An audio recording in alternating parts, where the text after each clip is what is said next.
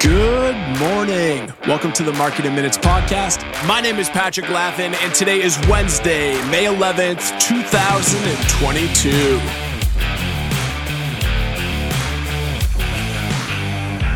All right, so let's get started by taking a look back at performance from yesterday. The Nasdaq finished up 0.98%. The S&P 500 finished up 0.24%.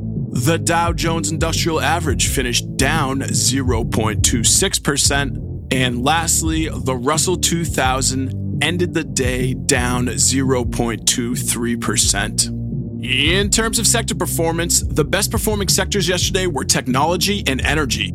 Technology finished up 1.58%, followed by energy, which ended the day up 0.93%. The worst performing sectors yesterday were real estate and utilities. Real estate finished down 2.28%, followed by utilities, which ended the day down 1.25%. The market finished mixed yesterday after attempting to bounce back from three days of heavy selling, as investors continued to fret over inflation and slowing economic growth amid the prospects of aggressive monetary tightening. So, yesterday, Equities battled back in a turbulent trading session as the entire market struggled to rebound from Monday's sell off, which dropped the major indexes to their lowest level of the year. But despite yesterday's somewhat positive price action, we're in a period of prolonged turmoil for equities, as concerns about inflation, rising interest rates, and the risk of an economic slowdown continue to weigh on investor sentiment.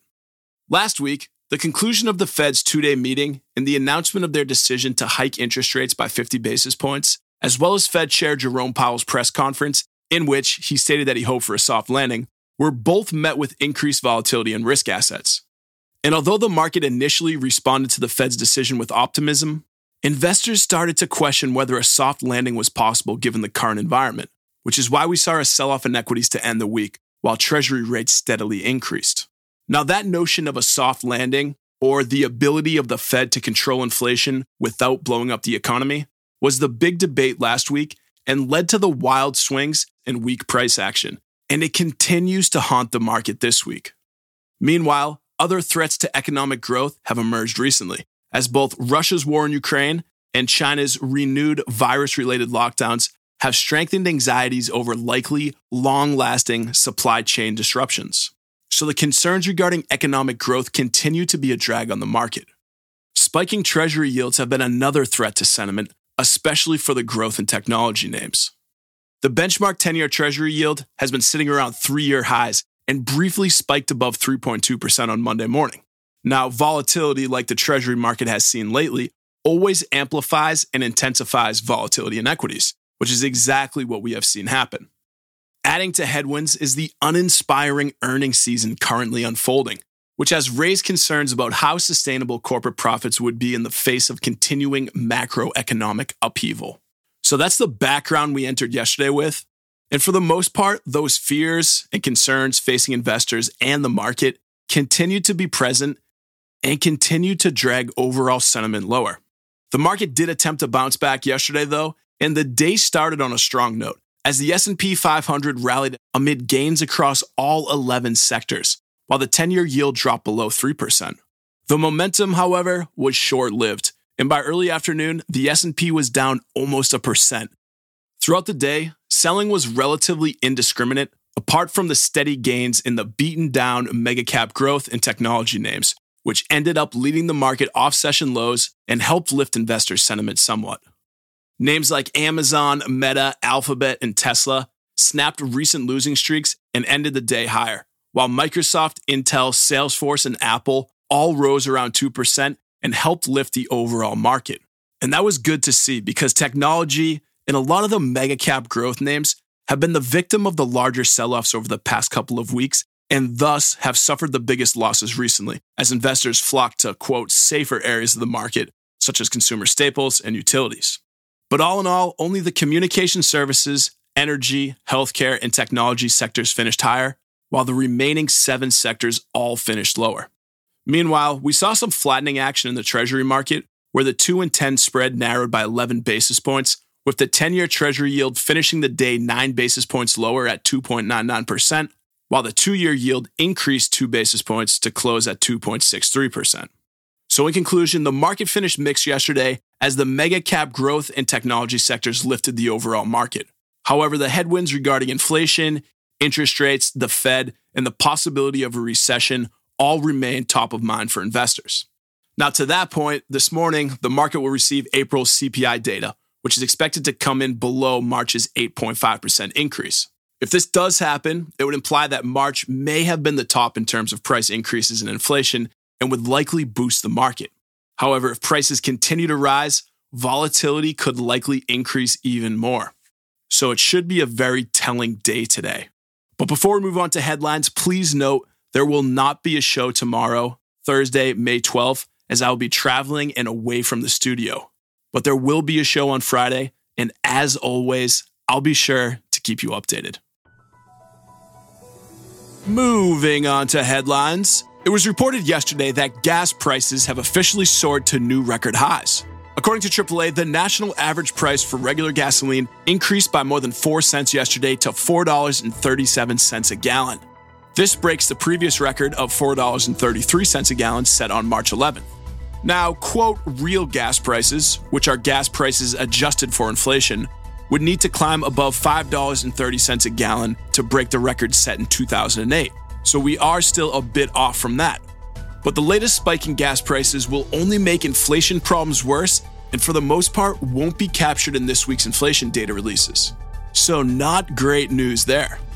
In other news stories, Andy Warhol's silkscreen image of Marilyn Monroe sold for $195 million yesterday at Christie's, which was a new auction record for any American artwork ever purchased.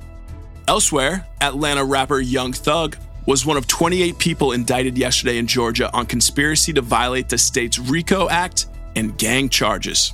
The RICO charge dates back to 2013 and the gang charge to 2018.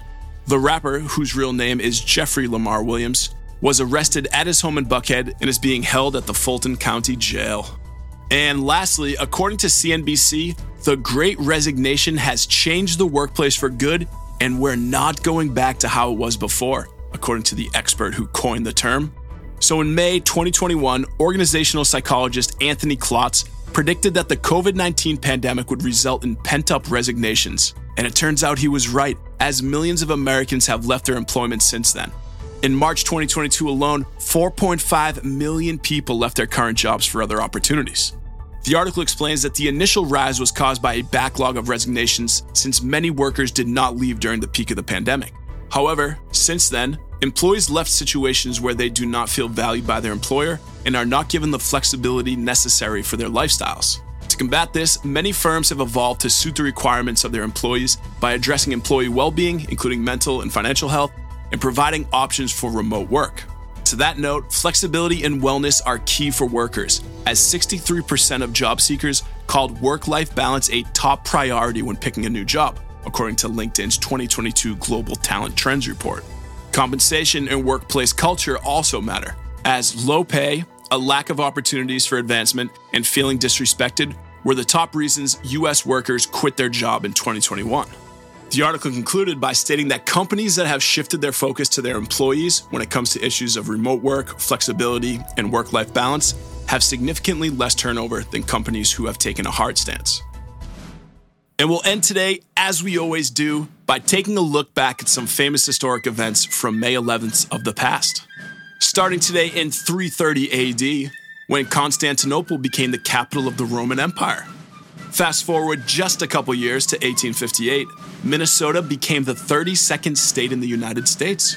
In 1949, on May 11th, the country of Siam officially changed its name to Thailand. In 1981, reggae performer Bob Marley died of cancer in Miami at the age of 36.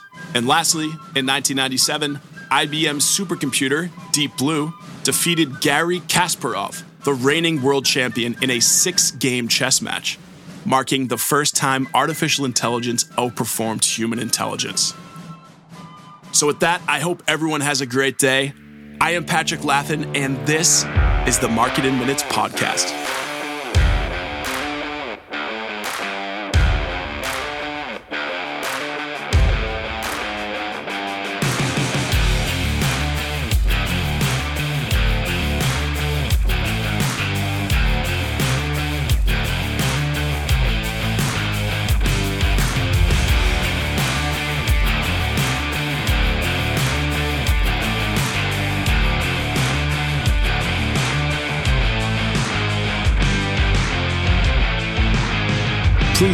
Content of this podcast is for informational and educational purposes only.